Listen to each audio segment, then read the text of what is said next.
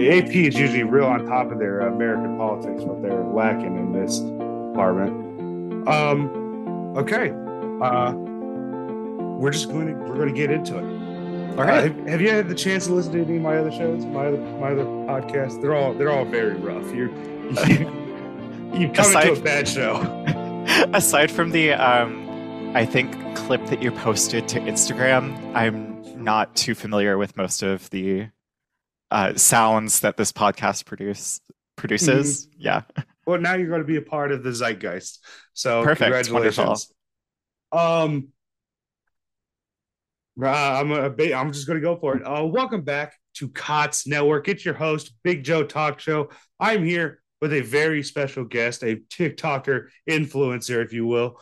Uh, Harley, introduce yourself, please such like a I, I didn't expect that kind of introduction. Thank you. Um, hi i'm harley rose. I am a transgender tiktok uh, influencer and activist. Now harley has a gofundme uh, to raise for uh, uh, what, what, what are you raising money for exactly? I am mostly raising money to fund my transition and i've been raising that money for almost a year now. I there was a point in which I had a GoFundMe and then like I got rid of it entirely. I decided to delete it. I was like, I may be in too privileged a standpoint to like actually like be doing this.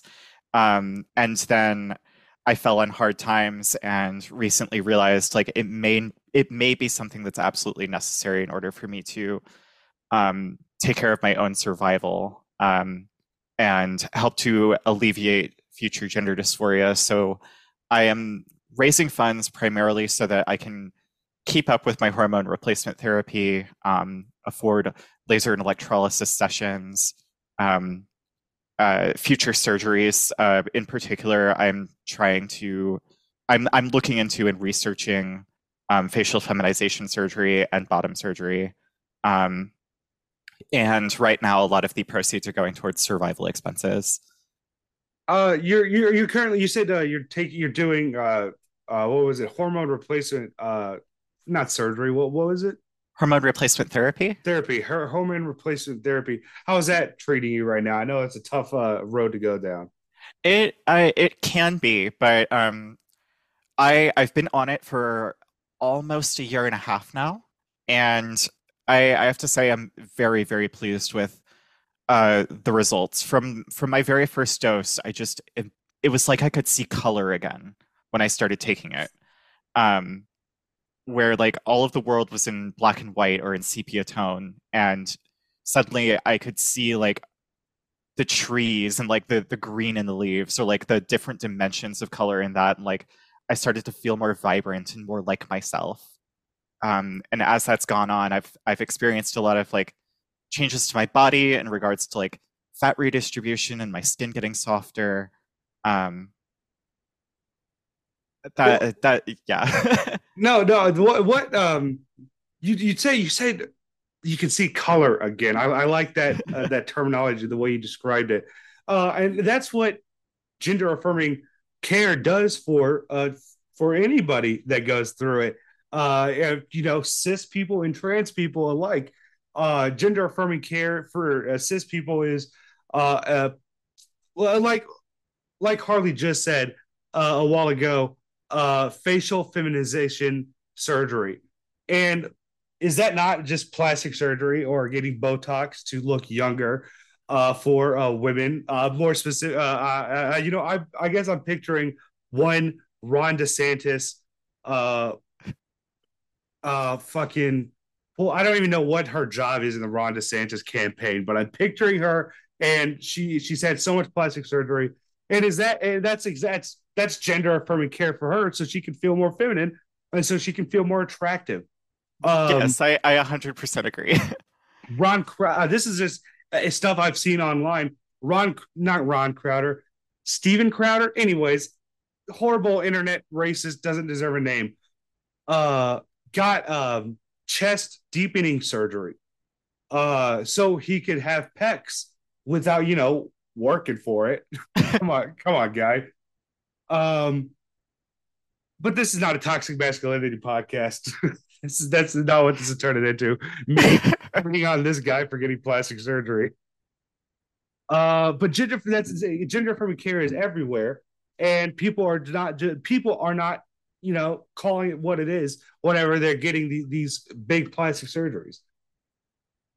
Yeah, I, I absolutely 100% agree. I mean, um, when when we first started talking, there was a question you asked me, uh, and you you brought up a statistic or a, a number of um, plastic surgeries, particularly breast augmentation, that has happened within teenagers, um, which in its in and of itself does raise a lot of very important questions about you know age of consent and informed consent and things like that. Um, uh, primarily like in children and like what what we allow cis children to go through with their bodily autonomy as opposed to trans kids as well. Actually, I, I had this statistic right here. Uh, this mm-hmm. is uh, from the time. This is from the time the New York Times. So uh, pretty, pretty credible. Uh, there were in 2020, there were 203 gender affirming surgeries performed on minors. On the flip side, there were 3,200 uh, 3,200 minors, girls, who got breast augmentations, you know, be it reductions. Uh, uh, I, that that is that is including uh, mastectomies. So, uh, including breast being taken away, uh, uh, implants being added.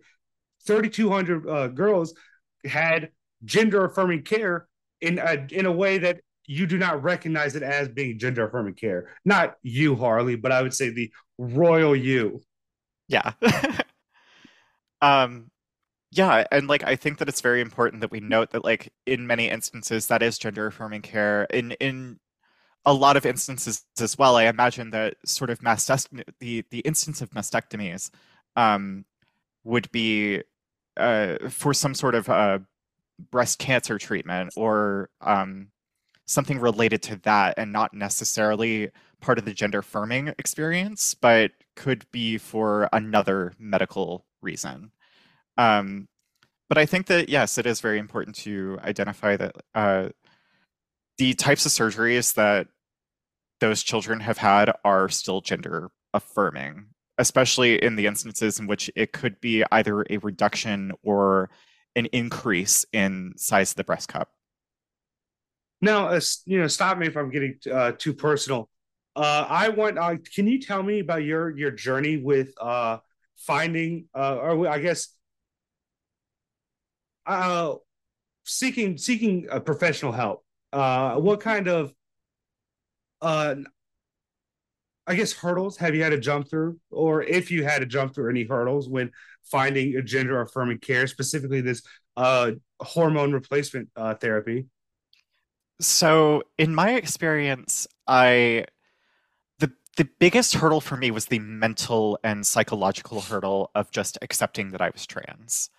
Um, a lot of that went on for a good number of years where I would experiment and play with gender in the sense of um, exploring through different non-binary identities. So when I was around 19, I started going by he they pronouns and then I graduated to they them. And then somewhere around the summer of 2021 I said no fuck that. It's they she.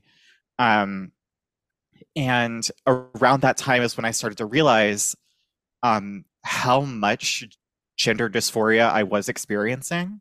And personally, I, I'm of the belief that you don't need to have gender dysphoria to start transitioning. I think that it, there should be more of a focus on gender euphoria um, because I don't think that people should have to be defined by their discomfort.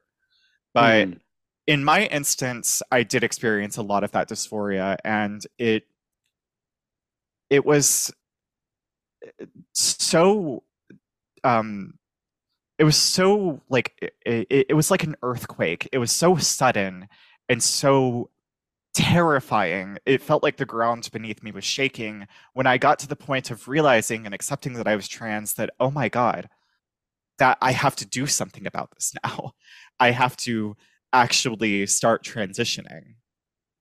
And I remember I was over at a friend's house um, with two of my friends. We got drunk. We were playing a couple of board games.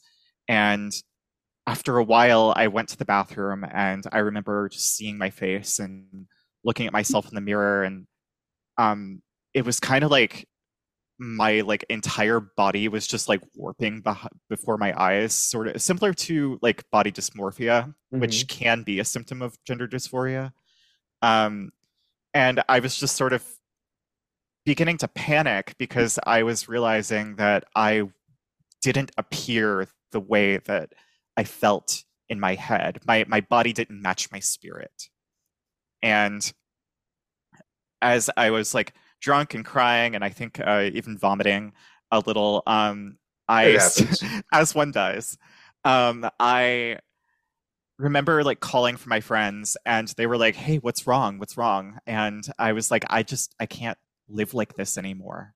They were like, "Can, can you elaborate on that?" I was like, "I am a girl, um, and I need to do something about that." So the next day, while I was at work, um, my very close friend at the time uh, called Planned Parenthood, which is an informed consent clinic, um, and he pretended to be me and got an appointment for me. Um, and then I had to wait three excruciating months to actually start because they had a wait list. And I initially Jesus. had to meet. Yeah, I had to meet initially with a social worker and talk with her about all of my gender dysphoria related symptoms and she sort of ran through all of the informed consent stuff with me of like hey this is how hormones are going to change your body um, here's like all of the information that you need to know and um, i think two weeks later i finally got an appointment with a physician who prescribed me um, my first dose of hormones so that was five months um, uh, just about. Yeah, I want to say that uh, it took me five months to fully accept myself, um, and finally start living as myself. So, um, I, I, I want now. I want to stress that it took Harley. It took Harley five months for uh care for care to be sought. So it's not a uh, a whim thing. It's not a, a, a snap of the finger. I want to transition. I have to seek. I, I go out and seek to get a I can't just go out and get uh, uh estrogen down the down the street. That's not how it works. Um, uh, and Harley is a testament to how hard it is and how uh, the hoops you have to jump through. I will say that um, despite how difficult it is, I want to acknowledge that I still come at it from a very privileged standpoint in that um, one, I'm an adult, and two, um, I was able to find that access through having people who supported me and who I was. Um, and this is kind of a process that you can't go through mm-hmm. unless you have some sense of community or people backing you to help you rediscover or define yourself and um, align your spirit with your body. Um, and I, I, I have to acknowledge that, that that's not the reality for a lot of people. Now that, that's uh, that's very interesting that um, you said a uh, support system uh, because I've recently I've learned I've learned okay I've learned through my mental health that I it's not I can't do it by myself and it's a massive support system mm-hmm. and uh, you need a massive support system to get through your mental struggle tying that in, I've had struggles with toxic masculinity all my life. And um toxic masculinity has driven driven me, drove me to be to be isolationist. And um how would you solve the mental health crisis in America, Harley? Oh, oh yeah, I would just, you know, I would simply wiggle my nose and it would be over. Uh, um, you know, because I had like those uh transgender witch powers or whatever. Um, no, I mental health crisis in America definitely is like a very very tough situation. I myself um, I struggle with ADHD and major depressive disorder. Ditto. Um, so you know as well as I do how like difficult those things are to manage on your own, how important it is to have that support system. Um, I, I mean, honestly, like the mental health care, uh, a mental health system in America, it, it is a healthcare related issue that's more of on the side of like, how do we uh, establish preventative care for everyday Americans so that mental health isn't so much a crisis anymore. Um, I don't know about you. I don't know about you. I live in the the Lone Star State, and we're currently ranked uh, 49th in uh, access to mental health. Uh, I don't know who's below us, but that that it's it's got to be Alabama. It's probably Alabama. I'm, Fuck, I'm, it's probably Florida. Actually, it may be now. Um, I I'm currently sandwiched between those states. I am currently living in New mm. Orleans. Um, you, oh wow.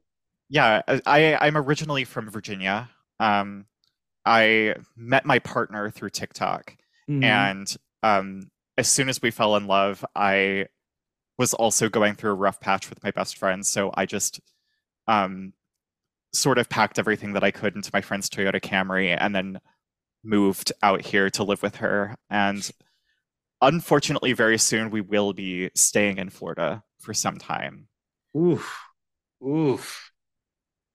Now that I mean, are I mean, are you nervous about that? I'd be. I'm nervous for you, Harley. That sounds scary. I'm. I'm absolutely terrified.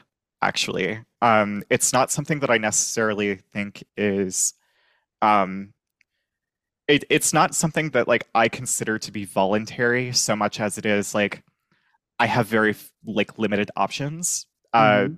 because you know due to being an American who lives in America, um, I am broke as hell, and um, preach we, it, sister, preach it. Jesus. we, um, we do have like the opportunity to stay at like a family home for the next couple of months, and then we're intending on moving to a safer state. Good. Um, but during my time there, I'm I'm thinking of, and not entirely 100% sure if I'm going to do this, but I'm thinking of um, documenting our experiences on film and then editing them together uh, as a project. Everything's got it. Everything's content. Everything's content. You got you got to make it. you got you, you got to find it where you can. I would like to see that. I, I would watch that. Uh, because I I feel like Florida is quickly putting themselves at the top of the most anti LGBTQIA uh, state in the nation. Uh, and there's a lot of them. Jesus, yeah. there's a lot of them. but I feel like uh, Florida is quickly becoming the top. Yeah, I can't. It's. I'm stuck between a rock and a hard place with this. Um, on whether or not Florida is the worst or the second worst state to be trans in right now. Um, because uh, just recently, a couple of weeks ago, the Attorney General of Missouri um, either released a statement or uh, signed an executive order or something like that. I, am not sure entirely sure about the um, legal process of at the state level, but I, I'm aware that he is attempting to deny access to hormone replacement therapy for all individuals within the state, regardless of age. Um, as opposed to Florida, who hasn't implemented anything like that yet. I say yet because Ron DeSantis probably will.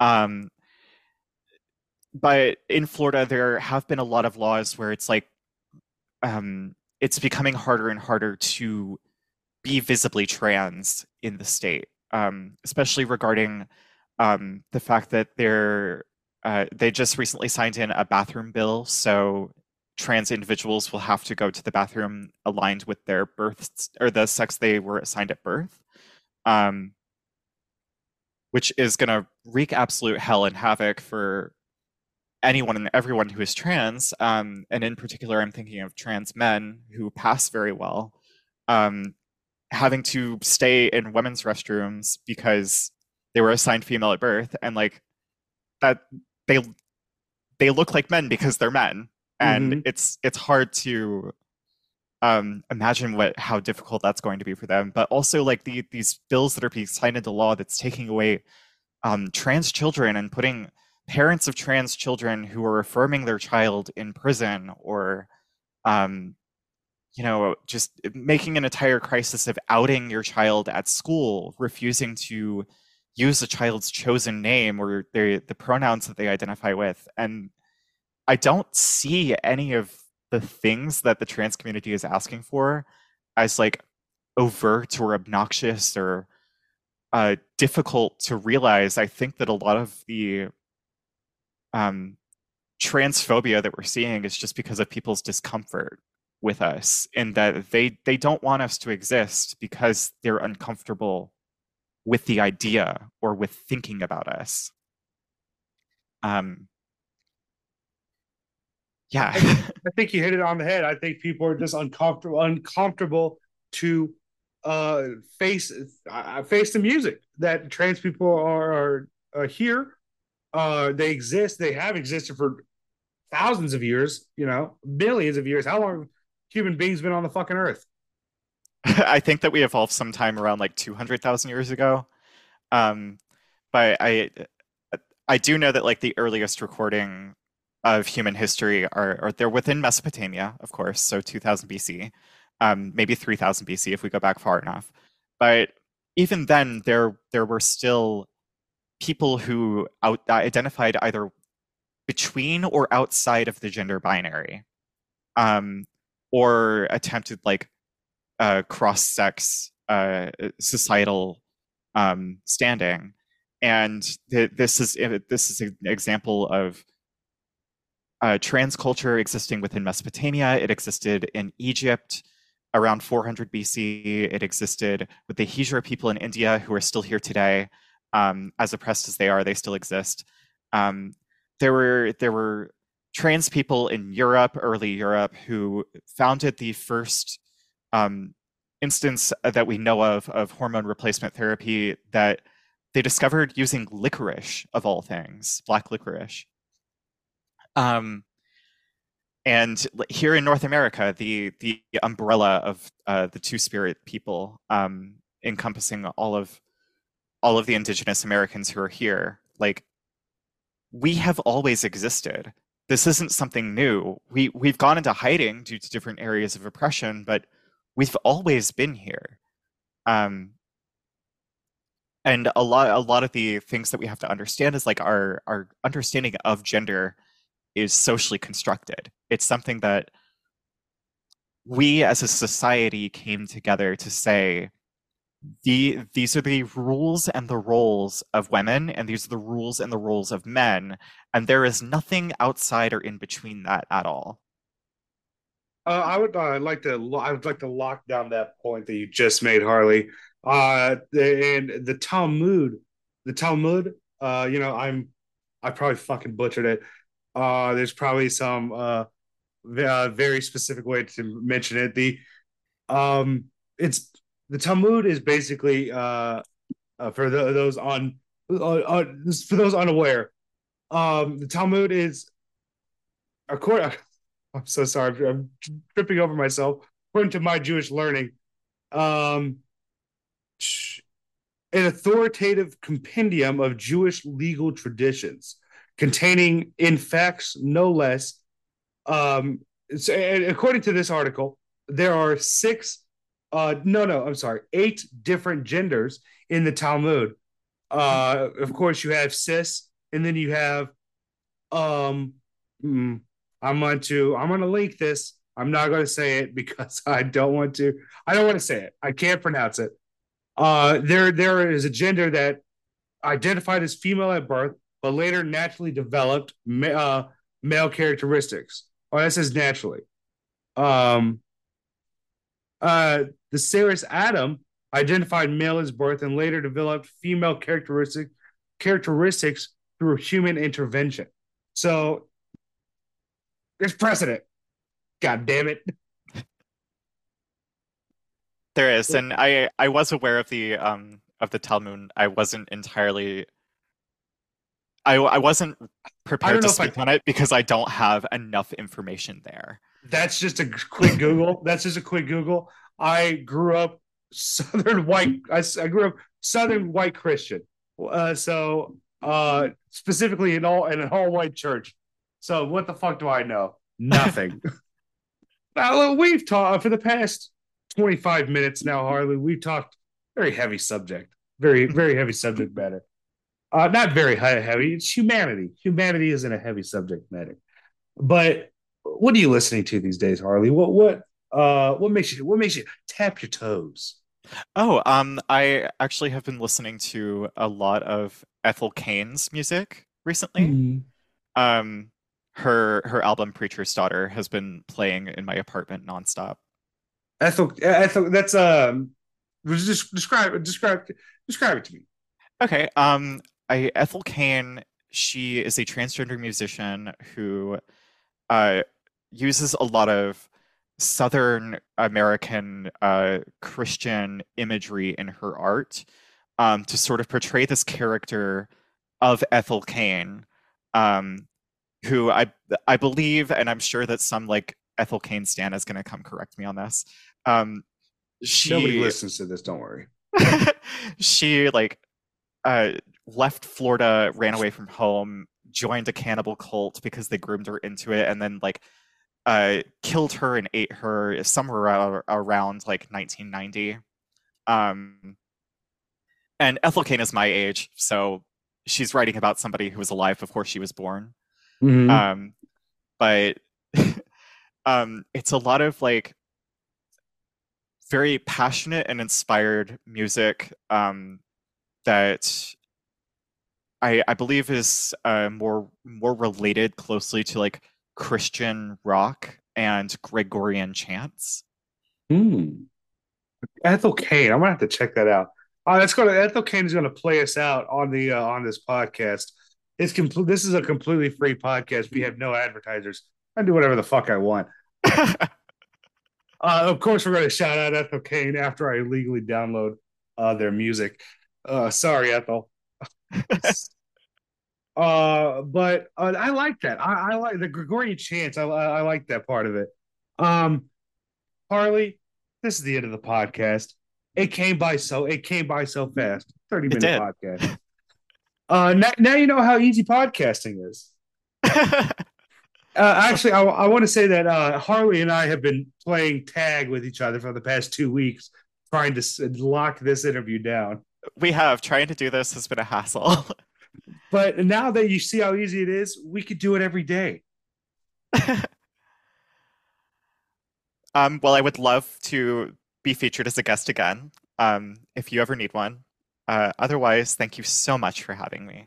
Of course. Of course. Thank you so much. Before we get out of here, I want you to plug your social media. I want you to plug your TikTok and your GoFundMe. Um, okay, so you can find me on TikTok at Harlot Rose. Um, that's with two T's and an E, Harlot Rose. On Instagram, I am harls.rose. And my GoFundMe should be able to come up with a quick Google search. Uh, it is uh, called Help Harley Transition or Harley's Transition Fund. It's Harley's Transition Fund. Um, and I am raising money to help with my gender affirming care and survival needs. That will also be in the Big Joe Talk Show Instagram and the Big Joe Talk Show Twitter bios. Click on that. Find a Harley transition. God damn it. Uh, we are big stands of you, Harley. Uh, thank, thank you. you. so much for coming on the podcast. Uh, thank you, you, again for having me. of course. You stay safe out there, Harley. You too. Uh, hey, you. Uh, bye bye. Bye.